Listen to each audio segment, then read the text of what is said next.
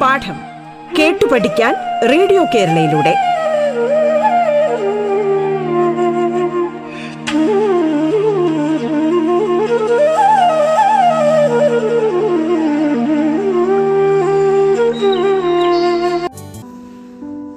പാഠത്തിന്റെ ഇന്നത്തെ അധ്യായത്തിൽ പോൾട്ടനെ ആണ് നിങ്ങളോടൊപ്പം ഉള്ളത്.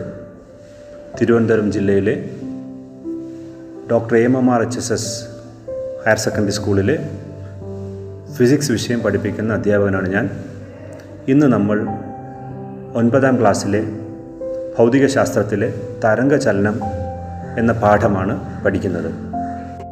കുട്ടികളെ നിങ്ങൾ വിവിധ തരം തരംഗ ചലനങ്ങളെക്കുറിച്ച് കേട്ടിട്ടുണ്ട്. അതുപോലെ തന്നെ വിവിധ തരം തരംഗ ചലനങ്ങൾ കണ്ടിട്ടുമുണ്ട്. കുറച്ചധികം എക്സാമ്പിൾസ് ഉദാഹരണങ്ങൾ നിങ്ങൾക്ക് പറയാൻ സാധിക്കുമോ? ജലോപരിതലത്തിലെ രൂപം കൊള്ളുന്ന തരംഗങ്ങൾ നിങ്ങൾ കണ്ടിട്ടുള്ളതാണ്. നിങ്ങൾ സമുദ്രതീരത്ത് നിന്നിട്ടുണ്ട്. അവിടെ സമുദ്രത്തിന്റെ ഉപരിതലത്തിൽ ഉണ്ടാകുന്ന തരംഗങ്ങൾ നിങ്ങൾ കണ്ടിട്ടുള്ളതാണ്. റേഡിയോ തരംഗങ്ങളെക്കുറിച്ച് നിങ്ങൾ കേട്ടിട്ടുണ്ട്. പ്രകാശ തരംഗങ്ങളെക്കുറിച്ചും കേട്ടിട്ടുണ്ട്. ശബ്ദ തരംഗങ്ങളെക്കുറിച്ചാണെങ്കിലോ നിങ്ങളിപ്പോൾ കേട്ടുകൊണ്ടിരിക്കുന്ന ശബ്ദമല്ലേ? എന്റെ ശബ്ദമല്ലേ? അതും ഒരു തരംഗമാണ്. ഈ തരംഗങ്ങൾക്കെല്ലാം സഞ്ചരിക്കാൻ മാധ്യമം ആവശ്യമുണ്ടോ? നമുക്ക് മാധ്യമങ്ങൾ മാധ്യമം ആവശ്യമുള്ള തരംഗങ്ങളും മാധ്യമം ആവശ്യമില്ലാത്ത തരംഗങ്ങളെയും ഒന്ന് പട്ടികപ്പെടുത്തിയാലോ? ജലോപരിതലത്തിൽ രൂപം കൊള്ളുന്ന തരംഗത്തിന് മാധ്യമം സഞ്ചരിക്കാൻ മാധ്യമം ആവശ്യമുണ്ട്. എന്നാൽ റേഡിയോ തരംഗങ്ങൾക്കാണെങ്കിലോ സഞ്ചരിക്കാൻ മാധ്യമം ആവശ്യമില്ല. പ്രകാശ തരംഗങ്ങൾക്കാണെങ്കിലോ സഞ്ചരിക്കാൻ മാധ്യമം ആവശ്യമുണ്ടോ? ഇല്ല. അതുകൊണ്ടാണ് നിങ്ങൾക്ക് ചന്ദ്രനെ കാണാൻ സാധിക്കുന്നത് സൂര്യനെ കാണാൻ സാധിക്കും. എന്നാൽ ചന്ദ്രനുള്ള ശബ്ദം അല്ലെങ്കിൽ സൂര്യനിലുള്ള ശബ്ദം അല്ലെങ്കിൽ ബാഹ്യാകാശത്തുള്ള ശബ്ദം നിങ്ങൾക്ക് കേൾക്കാൻ സാധിക്കുന്നുണ്ടോ? അതിനർത്ഥം എന്താണ്? ശബ്ദതരംഗങ്ങൾക്ക് സഞ്ചരിക്കാൻ മാധ്യമം ആവശ്യമുണ്ട്. പ്രസരണത്തിന് മാധ്യമം ആവശ്യമായ തരംഗങ്ങളാണ് യാന്ത്രിക തരംഗങ്ങൾ. പ്രസരണത്തിന് മാ മാധ്യമം ആവശ്യമില്ലാത്ത തരംഗങ്ങളാണ് വൈദ്യുത കാന്തിക തരംഗങ്ങൾ. നമ്മളിപ്പോൾ പറഞ്ഞ പ്രകാശ തരംഗങ്ങൾ റേഡിയോ തരംഗങ്ങൾ എന്നിവയ്ക്ക് മാധ്യമം ആവശ്യമില്ല. ഇവയെല്ലാം വൈദ്യുത കാന്തിക തരംഗങ്ങളാണ്. മാധ്യമം ആവശ്യമുള്ള തരംഗങ്ങൾ ഉദാഹരണങ്ങളാണ് നമ്മൾ പറഞ്ഞത്. ജലോപരിതലത്തിൽ രൂപം കൊള്ളുന്ന തരംഗങ്ങൾ. അവിടെ മാധ്യമം എന്താണ്? ജലം. ശബ്ദ തരംഗങ്ങൾ. അവിടെ മാധ്യമം എന്താണ്? വായു. ശബ്ദ തരംഗങ്ങൾ വായുവിൽ മാത്രമല്ല ജലത്തിലും ഖരവസ്തുക്കളിലും സഞ്ചരിക്കും. അപ്പോൾ ഈ മാധ്യമം പ്രസരണത്തിന് മാധ്യമം ആവശ്യമായ തരംഗങ്ങളെ യാന്ത്രിക തരംഗങ്ങളെന്ന് ഞാൻ പറഞ്ഞു കഴിഞ്ഞു. യാന്ത്രിക തരംഗങ്ങളെ നമ്മൾ രണ്ട് രീതിയിൽ തരംതിരിക്കുന്നുണ്ട്. യാന്ത്രിക തരംഗങ്ങൾ പ്രധാനമായും രണ്ട് വിധമുണ്ട്. ഒന്ന് അനുപ്രസ്ഥ തരംഗം. രണ്ടാമത്തത് അനുദൈർഘ്യ തരംഗം. ഇവയെക്കുറിച്ച് കൂടുതൽ വിശദമാക്കുന്നതിന് മുന്നേ നമുക്ക് ഒരു പ്രവർത്തനം ചെയ്തു നോക്കാം. നിങ്ങൾ ഒരു പരന്ന പാത്രത്തിൽ പകുതിയോളം ജലമെടുക്കുക. അതിൽ കുറച്ച് തെർമോക്കോൾ ബോളുകൾ ഇടുക. ജലോപരിതലത്തിൽ വിരലുകൾ കൊണ്ട് ഓളമുണ്ടാക്കുക. നിങ്ങൾ എന്താണ് നിരീക്ഷിക്കുന്നത്? നിങ്ങളുണ്ടാക്കുന്ന ഓളങ്ങൾ അതായത് വിക്ഷോഭം അതിന്റെ ഉത്ഭവ സ്ഥാനത്ത് നിന്ന് മറ്റു സ്ഥാനങ്ങളിലേക്ക് വലയ രൂപത്തിൽ വ്യാപിച്ചത് നിങ്ങൾ ശ്രദ്ധിച്ചിരിക്കുമല്ലോ. ഉത്ഭവ സ്ഥാനത്ത് നിന്ന് മറ്റു സ്ഥലങ്ങളിലേക്ക് വലയ രൂപത്തിൽ വ്യാപിക്കുന്നു. തരംഗങ്ങൾ. എന്നാൽ തെർമോകോൾ ബോളുകൾക്ക് ഉണ്ടായ ചലനങ്ങൾ നിങ്ങൾ ശ്രദ്ധിച്ചിട്ടുണ്ടോ? അവിടെ തെർമോകോൾ ബോളുകൾക്ക് സ്ഥാനാന്തര ചലനമുണ്ടായോ? ഇല്ല. തെർമോകോൾ ബോളുകൾ മുകളിലേക്കും താഴേക്കും ചലിക്കുന്നതല്ലാതെ അവയ്ക്ക് സ്ഥാനാന്തര ചലനം ഉണ്ടായിട്ടില്ല. ഇവിടെ ജലത്തിലെ കണികകൾക്കുണ്ടായ ചലനം എപ്രകാരമായിരിക്കും? ഇവിടെ ജലകണികകൾ അതതിന്റെ സ്ഥാനത്ത് നിന്ന് മേൽപോട്ടും കീഴ്പോട്ടും ചലിക്കുന്നതല്ലാതെ തരംഗത്തിന്റെ ചലനദിശയ്ക്ക് തരംഗത്തിന്റെ ചലനദിശയിൽ അവയ്ക്ക് സ്ഥാനാന്തരം ഉണ്ടാകുന്നില്ല നോക്കൂ ഇവിടെ മാധ്യമം മാധ്യമം ജലമാണ്. ജലത്തിന്റെ ഒരു ഭാഗത്ത് ഉണ്ടാകുന്ന അല്ലെങ്കിൽ നൽകുന്ന ഊർജം മറ്റു ഭാഗത്തേക്ക് പ്രേക്ഷണം ചെയ്യുകയാണ്. ഇങ്ങനെ മാധ്യമത്തിന്റെ ഒരു ഭാഗത്തുണ്ടാകുന്ന ഊർജം മറ്റൊരു ഭാഗത്തേക്ക് എത്തിക്കുന്നതിനുള്ള മാർഗമാണല്ലോ തരംഗചലനം. തരംഗചലനത്തിൽ മാധ്യമത്തിലെ ഒരു കണികയ്ക്ക് ലഭിക്കുന്ന ഊർജം തൊട്ടടുത്തിലേക്കും അവിടെ നിന്ന് തുടർന്നും കൈമാറിക്കൊണ്ട് എല്ലായിടത്തേക്കും വ്യാപിക്കുന്നു. നമ്മൾ ഈ പറഞ്ഞ പ്രവർത്തനത്തിലെ തരംഗത്തെക്കുറിച്ച് ആലോചിക്കാം. ഇവിടെ എന്താണ് സംഭവിക്കുന്നത്? തരംഗങ്ങൾ അല്ലെങ്കിൽ ഊർജം ഒരു ഭാഗത്തു നിന്ന് മറ്റൊരു ഭാഗത്തേക്ക് വ്യാപിക്കുന്നു. എന്നാൽ കണികകൾ ചില കണികകൾ എന്തു ചെയ്യുന്നു? അതിന്റെ അതതിന്റെ സ്ഥാനത്ത് നിന്ന് മേൽപോട്ടും കീഴ്പോട്ടും മാത്രമേ ചലിക്കുന്നുള്ളൂ. അതായത് തരംഗ ചലനത്തിന്റെ ലംബദിശയിലാണ് ജലത്തിലെ കണികകൾ സഞ്ചരിക്കുന്നത്. ഇത്തരം ചലനങ്ങളെ അല്ലെങ്കിൽ ഇത്തരം തരംഗങ്ങളെ നമ്മൾ പറയുന്നതാണ് അനുപ്രസ്ഥ തരംഗം നമുക്കൊരു ഇത് മനസ്സിലാക്കാൻ വേറൊരു പ്രവർത്തനം കൂടി ചെയ്തു നോക്കാം. കയറിന്റെ ഒരു അഗ്രം ജനൽ കമ്പിൽ കെട്ടിയുറപ്പിക്കുക. കയറിൽ ഒരു റിബണോ പേപ്പറോ വ്യക്തമായി കാണത്തക്ക വിധം ചുറ്റിയുറപ്പിക്കുക. കയറിന്റെ സ്വതന്ത്ര അഗ്രത്തിൽ പിടിച്ച് മുകളിലേക്കും താഴേക്കും ചലിപ്പിക്കുക. അവിടെ രൂപപ്പെടുന്ന തരംഗങ്ങൾ നിങ്ങൾ നിരീക്ഷിക്കുക. നേരത്തെ നമ്മൾ ചെയ്ത പ്രവർത്തനവുമായി ബന്ധപ്പെട്ടുണ്ടായ തരംഗങ്ങളുമായി എന്തെങ്കിലും സാമ്യമുണ്ടോ? ഇവിടെ ചുറ്റിയ റിബൺ അഥവാ പേപ്പർ കഷ്ണത്തിന്റെ ചലനം എപ്രകാരമാണ്? തരംഗത്തിന്റെ ചലനദിശയോ നമ്മൾ ഇതെങ്ങനെയാണ് മനസ്സിലാക്കുന്നത്? കയറിൽ തരംഗമുണ്ടായപ്പോൾ റിബൺ ഉയരുകയും താഴുകയും ചെയ്യുന്നതല്ലാതെ കയറിൽ നിന്നും റിബണിന്റെ സ്ഥാനം മാറുന്നുണ്ടോ? ഇല്ല കയറിൽ നിന്നും റിബണിന്റെ സ്ഥാനം മാറുന്നില്ല. തരംഗത്തിന്റെ പ്രേക്ഷണ ദിശയ്ക്ക് ലംബമായി റിബൺ കമ്പനം ചെയ്യുന്നു. അതായത് കയറിലെ ഓരോ കണികയും തരംഗത്തിന്റെ ചലനദിശയ്ക്ക് ലംബമായി ചലിക്കുന്നു. ഇങ്ങനെയുള്ള തരംഗങ്ങളെയാണ് അനുപ്രസ്ഥ തരംഗങ്ങളെന്ന് പറയുന്നത്. മാധ്യമത്തിലെ കണികകൾ തരംഗത്തിന്റെ പ്രേക്ഷണ ദിശയ്ക്ക് ലംബമായി കമ്പനം ചെയ്യുന്ന തരംഗങ്ങളാണ് അനുപ്രസ്ഥ തരംഗങ്ങൾ. നമ്മളിവിടെ കണ്ട രണ്ട് പ്രവർത്തനങ്ങളും ഒന്ന് ആലോചിക്കൂ. ജലോപരിതലത്തിലുണ്ടായ വിക്ഷോഭത്തിന് അവിടെ നമ്മളിട്ട തെർമോക്കോൾ ബോളിനെ അകലത്തേക്ക് എത്തിക്കാൻ കഴിയുന്നുണ്ടോ? ഇല്ല. കഴിയാത്തത് എന്തുകൊണ്ടാണ് ഇവിടെ ഊർജം സഞ്ചരിക്കുന്ന കഴി കഴിയാത്തത് എന്തുകൊണ്ടാണ് എന്ന് വിശദീകരിക്കാമല്ലോ. അതുപോലെ തന്നെ കയറിലുണ്ടാക്കിയ ചലനം കയറിലിന്റെ ഒരഗ്രത്ത് നമ്മൾ കൊടുത്ത ഊർജം ഊർജം സഞ്ചരിക്കുന്നുണ്ടെങ്കിലും ഇവിടെ ചുറ്റിയ റിബൺ ഉയരുകയും താഴുകയും മാത്രമേ ചെയ്യുന്നുള്ളൂ. അപ്പോൾ ഇത്തരത്തിലുള്ള ചലനമാണ് അനുപ്രസ്ഥ തരംഗം ഈ തരംഗത്തിന്റെ ചില സവിശേഷതകളെക്കുറിച്ച് നമുക്ക് ഇനി ആലോചിക്കാം. ഒന്ന് ആയതി അഥവാ ആംപ്ലിറ്റ്യൂഡ്. ഇതിനെ സൂചിപ്പിക്കുന്നത് എ എന്ന അക്ഷരം കൊണ്ടാണ്. ആയതി അഥവാ ആംപ്ലിറ്റ്യൂഡ്. തുലന സ്ഥാനത്ത് നിന്ന് ഒരു കണിയേക്കുണ്ടാകുന്ന ഏറ്റവും കൂടിയ സ്ഥാനാന്തരമാണ് ആയതി തുലന സ്ഥാനത്ത് നിന്ന് അതായത് മധ്യബിന്ദുവിൽ നിന്ന് മധ്യഭാഗത്ത് നിന്ന് മുകളിലോട്ടും താഴോട്ടും കണികൾ ചലിക്കുമല്ലോ. ഇവിടെ ഈ തുലന സ്ഥാനത്ത് നിന്ന് ഒരു കണിയേക്കുണ്ടാകുന്ന ഏറ്റവും കൂടിയ സ്ഥാനാന്തരത്തെയാണ് ആയതി എന്ന് പറയുന്നത്. അടുത്തതായി തരംഗദൈർഘ്യം വേവ് ലെങ്ത് മാധ്യമത്തിലെ കണിക ഒരു കമ്പനം പൂർത്തിയാകുന്ന സമയം കൊണ്ട് തരംഗം സഞ്ചരിക്കുന്ന ദൂരമാണ് തരംഗദൈർഘ്യം. മാധ്യമത്തിലെ കണിക ഒരു കമ്പനം പൂർത്തീകരിച്ച സമയം കൊണ്ട് തരംഗം സഞ്ചരിക്കുന്ന ദൂരമാണ് തരംഗ ദൈർഘ്യം ഇതിനെ നമുക്ക് വേറെ രീതിയിലും നമുക്ക് നിർവചിക്കാം. അതായത് നിങ്ങൾ ഒരു അനുപ്രസ്ഥ തരംഗം കാണുമ്പോൾ അവിടെ ഉയർന്ന ഭാഗമുണ്ട്. ആ ഉയർന്ന ഭാഗത്തെ തുലന സ്ഥാനത്ത് നിന്ന് ഉയർന്നു നിൽക്കുന്ന ഭാഗങ്ങളെ ശൃംഗങ്ങളെന്നും താഴ്ന്നു നിൽക്കുന്ന ഭാഗത്തെ ഗർത്തങ്ങളെന്നും പറയുന്നു. തുലന സ്ഥാനത്ത് നിന്ന് ഉയർന്നു നിൽക്കുന്ന ഭാഗങ്ങളാണ് ശൃംഗങ്ങൾ. താഴ്ന്നു നിൽക്കുന്ന ഭാഗങ്ങളാണ് ഗർത്തങ്ങൾ. നിങ്ങൾ ഒരു സമുദ്രത്തിലുണ്ടാകുന്ന തരംഗങ്ങൾ ആലോചിക്കുമ്പോൾ നമുക്ക് മനസ്സിലാകും. ഉയർന്ന ഭാഗങ്ങളുണ്ട് താഴ്ന്ന ഭാഗങ്ങളുണ്ട്. ഉയർന്ന ഭാഗം ശൃംഗങ്ങളെന്നും താഴ്ന്ന ഭാഗങ്ങൾ ഗർത്തങ്ങളെന്നും പറയാം. ഇവിടെ തരംഗദൈർഘ്യത്തെ നമുക്ക് ഇങ്ങനെ നിർവചിക്കാം. അടുത്തടുത്തുള്ള രണ്ട് ശൃംഗങ്ങൾ തമ്മിലുള്ള ദൂരമോ അടുത്തടുത്തുള്ള രണ്ട് ഗർത്തങ്ങൾ തമ്മിലുള്ള ദൂരമോ ആണ് തരംഗദൈർഘ്യം.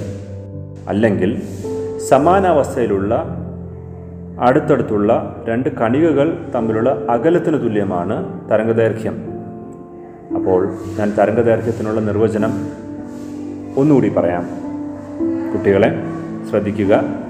മാധ്യമത്തിലെ കണിക ഒരു കമ്പനം പൂർത്തീകരിച്ച സമയം കൊണ്ട് തരംഗം സഞ്ചരിക്കുന്ന ദൂരമാണ് തരംഗദൈർഘ്യം. അല്ലെങ്കിൽ രണ്ട് ശൃംഗങ്ങൾ തമ്മിലുള്ള അടുത്തടുത്തുള്ള രണ്ട് ശൃംഗങ്ങൾ തമ്മിലുള്ള ദൂരമോ അടുത്തടുത്തുള്ള രണ്ട് ഗർത്തങ്ങൾ തമ്മിലുള്ള ദൂരമോ ആണ് തരംഗദൈർഘ്യം. അതുമല്ലെങ്കിൽ സമാന കമ്പനാവസ്ഥയിലുള്ള അടുത്തടുത്തുള്ള രണ്ട് കണികകൾ തമ്മിലുള്ള ദൂരമാണ് തരംഗദൈർഘ്യം. ഈ തരംഗദൈർഘ്യത്തെ സൂചിപ്പിക്കാൻ ലാംഡ എന്ന ഗ്രീക്ക് അക്ഷരം ഉപയോഗിക്കുന്നു. തരംഗദൈർഘ്യത്തെ സൂചിപ്പിക്കാൻ ലാംഡ എന്ന ഗ്രീക്ക് അക്ഷരം ഉപയോഗിക്കുന്നു. ഇതിന്റെ യൂണിറ്റ് മീറ്റർ ആകുന്നു തരംഗദൈർഘ്യത്തിന്റെ യൂണിറ്റ് മീറ്ററാണ്.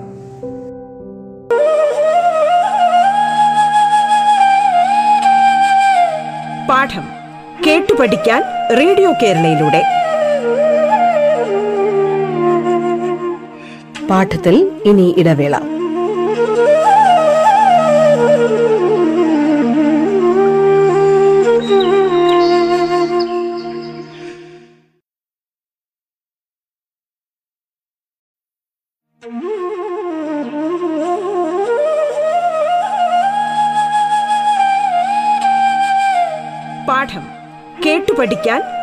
കേരളയിലൂടെ. തുടർന്ന് കേൾക്കാം പാഠം.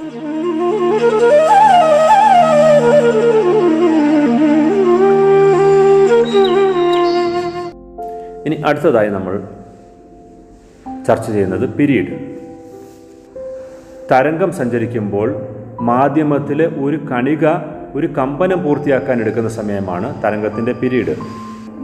തരംഗം സഞ്ചരിക്കുമ്പോൾ മാധ്യമത്തിലെ ഒരു കണിക ഒരു കമ്പനം പൂർത്തിയാക്കാൻ എടുക്കുന്ന സമയമാണ് പിരീഡ്. ഇത് ടി ക്യാപിറ്റൽ ലെറ്റർ ടി വലിയ അക്ഷരം ടി എന്ന അക്ഷരം കൊണ്ട് സൂചിപ്പിക്കുന്നു. പീരീഡിന്റെ യൂണിറ്റ് സെക്കൻഡ് ആകുന്നു. പീരീഡിനെ കുറിച്ച് ഞാൻ കുറച്ചുകൂടി വിശദീകരിക്കാം. നിങ്ങൾ പീരിയോഡിക് മോഷനെ കുറിച്ച് കേട്ടിട്ടുണ്ട്. അതായത് റെഗുലർ ഇന്റർവെല്ലിൽ റിപ്പീറ്റ് ചെയ്യുന്ന ഏതൊരു ചലനത്തെയും പീരിയോഡിക് മോഷൻ എന്ന് പറയാം. ഉദാഹരണം എല്ലാ ദിവസവും ആറ് മണിക്ക് സൂര്യൻ ഉദിക്കുന്നുവെങ്കിൽ അതൊരു പീരിയോഡിക് മോഷന് എക്സാമ്പിളാണ് ഉദാഹരണമാണ്. അങ്ങനെയെങ്കിൽ അവിടുത്തെ പീരീഡ് എന്ന് പറയുന്നത് ഇരുപത്തിനാല് മണിക്കൂറാണ്. അതായത് ഇന്ന് ആറ് മണിക്ക് സൂര്യൻ ഉദിച്ചാൽ അടുത്ത ദിവസം ആറ് മണിക്കാണ് രാവിലെ ആറ് മണിക്കാണ് സൂര്യൻ വീണ്ടും ഉദിക്കുന്നത്. അപ്പോൾ ഇതിനിടയ്ക്കുള്ള സമയം എന്ന് പറയുന്നത് ഇരുപത്തിനാല് മണിക്കൂറാണ്. തരംഗചലനത്തിന്റെ സ്പീരീഡിനെ കുറിച്ച് പറയുമ്പോൾ തരംഗം സഞ്ചരിക്കുമ്പോൾ മാധ്യമത്തിലെ ഒരു കണിക ഒരു കമ്പനം പൂർത്തിയാക്കാൻ എടുക്കുന്ന സമയമാണ് തരംഗത്തിന്റെ പിരീഡ്. ആവർത്തി. ഒരു സെക്കൻഡിലുണ്ടാകുന്ന കമ്പനങ്ങളുടെ എണ്ണമാണ് ആവർത്തി. ഒരു സെക്കൻഡിലുണ്ടാകുന്ന കമ്പനങ്ങളുടെ എണ്ണമാണ് ആവർത്തി. ആവർത്തിയെ എഫ് എന്ന അക്ഷരം കൊണ്ട് സൂചിപ്പിക്കുന്നു. ആവർത്തി കണ്ടുപിടിക്കാനുള്ള ഒരു സമവാക്യം ആവർത്തി എഫ് ആയാൽ കമ്പനങ്ങളുടെ എണ്ണം എൻ ആയാൽ കമ്പനങ്ങളുടെ എണ്ണം ഡിവൈഡഡ് ബൈ കമ്പനങ്ങൾ ഉണ്ടാകാനെടുത്ത സമയം ടി ആവർത്തി എഫ് സമം കമ്പനങ്ങളുടെ എണ്ണം ഭാഗം കമ്പനങ്ങൾ ഉണ്ടാകാനെടുത്ത സമയം. ഉദാഹരണത്തിന് ഒരു തരംഗചലനത്തിൽ ചലനത്തിൽ കണികകൾക്ക് പത്ത് സെക്കൻഡ് കൊണ്ട് പത്ത് കമ്പനങ്ങൾ ഉണ്ടായാൽ പത്ത് സെക്കൻഡ് കൊണ്ട് പത്ത് കമ്പനങ്ങൾ ഉണ്ടായാൽ ആവർത്തി എഫ് സമം കമ്പനങ്ങളുടെ എണ്ണം പത്താണല്ലോ. കമ്പനങ്ങൾ ഉണ്ടാകാനെടുത്ത സമയം പത്ത് സെക്കൻഡ് ആണല്ലോ. പത്ത് ഭാഗം പത്ത് ഒരു ഒന്നാണ് ആവർത്തി അതായത് ഒരു ഹെഡ്സ്. ഹെഡ്സ് ആണ് ആവർത്തിയുടെ യൂണിറ്റ്. ഓക്കെ ആവർത്തിയും പീരീഡും പരസ്പരം ബന്ധപ്പെടുത്തിയാൽ ആവർത്തിയും പീരീഡും പരസ്പരം ബന്ധപ്പെട്ടിരിക്കുന്നു. അതായത് ആവർത്തി എഫ് സമം ഒന്ന് ബൈ പീരീഡ്. എഫ് സമം വൺ ബൈ ടി എന്ന് നമുക്ക് എഴുതാം. ആവർത്തി എഫ് സമം വൺ ബൈ ടി നമുക്ക് അടുത്തത് തരംഗ വേഗത്തെക്കുറിച്ച് ചർച്ച ചെയ്യാം. സ്പീഡ് ഓഫ് വേവ് തരംഗ വേഗം. ഒരു സെക്കൻഡ് കൊണ്ട് തരംഗം സഞ്ചരിക്കുന്ന ദൂരത്തെയാണ് തരംഗ വേഗമെന്ന് പറയുന്നത്. ഇതിനെ സൂചിപ്പിക്കുന്ന അക്ഷരം വി ആണ്. ഒരു സെക്കൻഡ് കൊണ്ട് തരംഗം സഞ്ചരിക്കുന്ന ദൂരമാണ് തരംഗവേഗം തരംഗവേഗവും ആവർത്തിയും തരംഗത്തിന്റെ ദൈർഘ്യവും തമ്മിൽ ഒരു ബന്ധമുണ്ട്. അത് വി സമം എഫ് ലാംഡ ആകുന്നു. വി സമം എഫ് ലാംഡ. അങ്ങനെയാണ് തരംഗവേഗം കണ്ടുപിടിക്കുന്നത്. തരംഗവേഗത്തിന്റെ യൂണിറ്റ് മീറ്റർ പെർ സെക്കൻഡ് ആണ്. തരംഗവേഗത്തിന്റെ യൂണിറ്റ് മീറ്റർ പെർ സെക്കൻഡ് ആണ്. നമ്മൾ അത് ഓൾറെഡി എട്ടാം ക്ലാസ്സിൽ പഠിച്ചതാണ്. പ്രവേഗത്തിന്റെ യൂണിറ്റും വേഗത്തിന്റെ യൂണിറ്റും മീറ്റർ പെർ സെക്കൻഡ് ആണ്. കുട്ടികളെ മാധ്യമത്തിലെ കണികകളുടെ കമ്പനം മൂലമാണല്ലോ തരംഗം രൂപപ്പെടുന്നത്. നമുക്ക് ഒരു കണിക അഞ്ച് സെക്കൻഡ് കൊണ്ട് നൂറ് കമ്പനങ്ങൾ പൂർത്തിയാക്കുന്നു എന്ന് വിചാരിക്കുക. മാധ്യമത്തിലെ കണിക അഞ്ച് സെക്കൻഡ് കൊണ്ട് നൂറ് കമ്പനങ്ങൾ പൂർത്തിയാക്കുന്നു എന്ന് വിചാരിക്കുക. എങ്കിൽ ഈ തരംഗത്തിന്റെ ആവൃത്തി എത്ര എന്ന് കണക്കാക്കുക. നമുക്ക് അറിയാം ഒരു സെക്കൻഡിലുണ്ടാകുന്ന കമ്പനങ്ങളുടെ എണ്ണമാണ് ആവൃത്തി. അതായത് ആവൃത്തി സമം കമ്പനങ്ങളുടെ എണ്ണം എണ്ണത്തിന് എണ്ണെന്ന് എന്ന് സൂചിപ്പിക്കുന്നു. ഭാഗം കമ്പനങ്ങൾ ഉണ്ടാകാനെടുത്ത സമയം. അതിന് ടി എന്ന് സൂചിപ്പിക്കാം. ഇവിടെ എൻ നൂറാണ്. ടി അഞ്ച് സെക്കൻഡാണ്. അതായത് നൂറ് കമ്പനങ്ങൾ ഭാഗം അഞ്ച് സെക്കൻഡ്. അതായത് ഇരുപത് കമ്പനങ്ങളാണ് ഒരു സെക്കൻഡിൽ ഉണ്ടാകുന്നത്. എന്ന് വെച്ചാൽ ഈ തരംഗത്തിന്റെ ആവൃത്തി ഇരുപത് ഹെഡ്സ് ആകുന്നു. ഒരു ശൃംഗവും ഒരു ഗർത്തവും ചേർന്നതാണല്ലോ ഒരു തരംഗം. ഒരു ശൃംഗവും ഒരു ഗർത്തവും സ്ഥിതി ചെയ്യാനെടുക്കുന്ന ആ ഒരു ദൂരമാണ് തരംഗ ദൈർഘ്യമായി കണക്കാക്കുന്നത്. അതായത് ഒരു തരംഗത്തിന്റെ തരംഗം സ്ഥിതി ചെയ്യാനെടുക്കുന്ന ദൂരം. അതിനെ നമുക്കൊരു തരംഗ ദൈർഘ്യമായി കണക്കാക്കാം. ഒരു ഗ്രാഫിക ചിത്രീകരണം വിചാരിക്കുക. ഈ ഗ്രാഫിക ചിത്രീകരണത്തിൽ മൂന്ന് തരംഗങ്ങൾക്ക് സ്ഥിതി ചെയ്യാനായിട്ട് പന്ത്രണ്ട് മീറ്റർ എടുക്കുന്നു എന്ന് വിചാരിക്കുക. അതായത് മൂന്ന് ശൃംഗങ്ങളും മൂന്ന് ഗർത്തങ്ങളും. അതായത് മൂന്ന് തരംഗങ്ങൾ സ്ഥിതി ചെയ്യാനായിട്ട് പന്ത്രണ്ട് മീറ്റർ എടുക്കുന്നു എന്ന് വിചാരിക്കുക. അങ്ങനെയാണെങ്കിൽ ഈ തരംഗത്തിന്റെ തരംഗ ദൈർഘ്യം എത്രയായിരിക്കും? അതായത് ഒരു തരംഗം സ്ഥിതി ചെയ്യാനായിട്ട് എത്ര ദൂരം എടുക്കും? അല്ലെങ്കിൽ ഒരു തരംഗത്തിന്റെ നീളം എത്രയാണ്? പന്ത്രണ്ട് മീറ്റർ ഭാഗം മൂന്ന്. അതായത് നാല് മീറ്റർ നാല് മീറ്ററാണ് ഈ തരംഗത്തിന്റെ തരംഗദൈർഘ്യം ഈ തരംഗങ്ങൾ പന്ത്രണ്ട് മീറ്റർ ദൂരം സഞ്ചരിക്കാൻ പൂജ്യം ദശാംശം രണ്ട് അഞ്ച് സെക്കൻഡ് എടുക്കുന്നു എന്ന് വിചാരിക്കുക. ഇത്രയും ദൂരം സഞ്ചരിക്കാൻ അതായത് പന്ത്രണ്ട് മീറ്റർ ദൂരം ഈ തരംഗങ്ങൾ സഞ്ചരിക്കാനായിട്ട് പൂജ്യം ദശാംശം രണ്ട് അഞ്ച് സെക്കൻഡ് എടുക്കുന്നു എന്ന് വിചാരിക്കുക. അങ്ങനെയാണെങ്കിൽ ഈ തരംഗത്തിന്റെ ആവൃത്തി കണക്കാക്കുക. നമുക്ക് ഈ ആവൃത്തി കണക്കാക്കുന്നത് രണ്ട് രീതിയിൽ ചെയ്യാവുന്നതാണ്. ആദ്യമായി നമുക്ക് ഈ തരംഗത്തിന്റെ തരംഗ ദൈർഘ്യം നാല് മീറ്റർ ആണെന്നറിയാം അങ്ങനെയാണെങ്കിൽ തരംഗത്തിന്റെ വേഗത നമുക്ക് കണ്ടുപിടിക്കാവുന്നതാണ്. വേഗത തരംഗ വേഗം കണ്ടുപിടിക്കാനുള്ള സമവാക്യം തരംഗം സഞ്ചരിച്ച ദൂരം ഭാഗം ഇത്രയും ദൂരം സഞ്ചരിക്കാൻ എടുത്ത സമയം. ഇവിടെ ഈ തരംഗങ്ങൾ സഞ്ചരിച്ച ദൂരം പന്ത്രണ്ട് മീറ്റർ ആണ് എന്ന് തന്നിട്ടുണ്ട്. ഈ തരംഗങ്ങൾ സഞ്ചരിക്കാനായിട്ട് പൂജ്യം ദശാംശം രണ്ട് അഞ്ച് സെക്കൻഡാണെന്നും തന്നിട്ടുണ്ട്. അങ്ങനെയാണെങ്കിൽ തരംഗവേഗം സമം സഞ്ചരിച്ച ദൂരം പന്ത്രണ്ട് മീറ്റർ ഭാഗം. സഞ്ചരിക്കാനെടുത്ത സമയം പൂജ്യം ദശാംശം രണ്ട് അഞ്ച് സെക്കൻഡ്. അതായത് നമുക്ക് ഈ തരംഗത്തിന്റെ വേഗം നാൽപ്പത്തെട്ട് മീറ്റർ പെർ സെക്കൻഡ് എന്ന് കിട്ടും. നാൽപ്പത്തെട്ട് മീറ്റർ പെർ സെക്കൻഡ്. അപ്പോൾ നമുക്ക് തരംഗത്തിന്റെ ദൈർഘ്യം തരംഗ ദൈർഘ്യം കിട്ടി നാല് മീറ്റർ. തരംഗത്തിന്റെ വേഗം കിട്ടി നാൽപ്പത്തെട്ട് മീറ്റർ പെർ സെക്കൻഡ്. ഈ തരംഗ വേഗവും തരംഗ ദൈർഘ്യവും തരംഗത്തിന്റെ പ്രവേഗവും തരംഗത്തിന്റെ ആവൃത്തിയും തമ്മിൽ ബന്ധിപ്പിക്കുന്ന ഒരു സമവാക്യം നമ്മൾ പഠിച്ചിട്ടുണ്ട്. വി സമം എഫ് ലാൻഡ ഈ സമവാക്യം ഉപയോഗിച്ച് നമുക്ക് ആവൃത്തി കണ്ടെത്താവുന്നതാണ്. എഫ് സമം വി ബൈ ലാംഡ ഇവിടെ വി നമുക്ക് നാൽപ്പത്തെട്ട് മീറ്റർ പെർ സെക്കൻഡ് ആണെന്ന് ഞാൻ നേരത്തെ പറഞ്ഞുവല്ലോ. നാൽപ്പത്തെട്ട് മീറ്റർ പെർ സെക്കൻഡ് ഭാഗം നാല് മീറ്റർ ഈ ക്രിയ ചെയ്യുമ്പോൾ നമുക്ക് കിട്ടുന്നത് പന്ത്രണ്ട് ഹെഡ്സ് എന്നാണ്. പന്ത്രണ്ട് ഹെഡ്സ് ഈ ആവൃത്തി തന്നെ നമുക്ക് ഈ തരംഗത്തിന്റെ ആവൃത്തി വേറൊരു രീതിയിലും കണക്കാക്കാവുന്നതാണ്. നമുക്കറിയാം ആവൃത്തി കണക്കാക്കാനായിട്ട് ഉള്ള ഒരു വേറൊരു സമവാക്യം എന്ന് പറയുന്നത് കമ്പനങ്ങളുടെ എണ്ണം അഥവാ തരംഗങ്ങളുടെ എണ്ണം ഭാഗം കമ്പനങ്ങൾ ഉണ്ടാകാനെടുത്ത സമയം അതായത് തരംഗങ്ങൾ ഉണ്ടാകാനെടുത്ത സമയം. ഇവിടെ മൂന്ന് തരംഗങ്ങൾ ഉണ്ടാകാനായിട്ട് പൂജ്യം ദശാംശം രണ്ട് അഞ്ച് സെക്കൻഡാണ് എടുത്തത്. അങ്ങനെയാണെങ്കിൽ ആവൃത്തി സമം മൂന്ന് ഭാഗം പൂജ്യം ദശാംശം രണ്ട് അഞ്ച് സെക്കൻഡ്. ഇങ്ങനെ ചെയ്യുമ്പോഴും നമുക്ക് പന്ത്രണ്ട് ഹെഡ്സ് ലഭിക്കുന്നതാണ്. പ്രിയപ്പെട്ട കുട്ടികളെ നമുക്ക് ഇന്നത്തെ ക്ലാസ് അവസാനിപ്പിക്കുന്നതിന് മുന്നേ നമ്മൾ എന്തൊക്കെയാണ് പഠിച്ചത്? വിവിധ തരം തരംഗങ്ങളെക്കുറിച്ച് പഠിച്ചു. വിവിധ തരം തരംഗങ്ങൾക്ക് ഉദാഹരണങ്ങൾ പഠിച്ചു. യാന്ത്രിക തരംഗങ്ങൾ എന്താണെന്ന് പഠിച്ചു. വൈദ്യുതകാന്തിക തരംഗങ്ങൾ എന്താണെന്ന് പഠിച്ചു. യാന്ത്രിക തരംഗങ്ങൾ തന്നെ അനുപ്രസ്ഥ തരംഗങ്ങളെന്നും അനുദൈർഘ്യ തരംഗങ്ങളെന്നും പറഞ്ഞു പഠിച്ചു. തരംഗത്തിന്റെ ചില പ്രത്യേകതകൾ എന്തെന്ന് പഠിച്ചു. തരംഗ ചലനത്തിന്റെ മറ്റു ചില കാര്യങ്ങളുമായി നമുക്ക് അടുത്ത ക്ലാസ്സിൽ കാണാവുന്നതാണ്.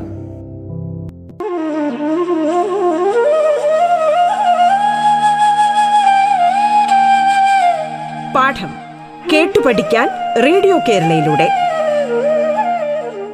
പാഠത്തിന്റെ ഇന്നത്തെ അധ്യായം പൂർണമാകുന്നു. ഇനി അടുത്ത ദിവസം കേൾക്കാം. നമസ്കാരം.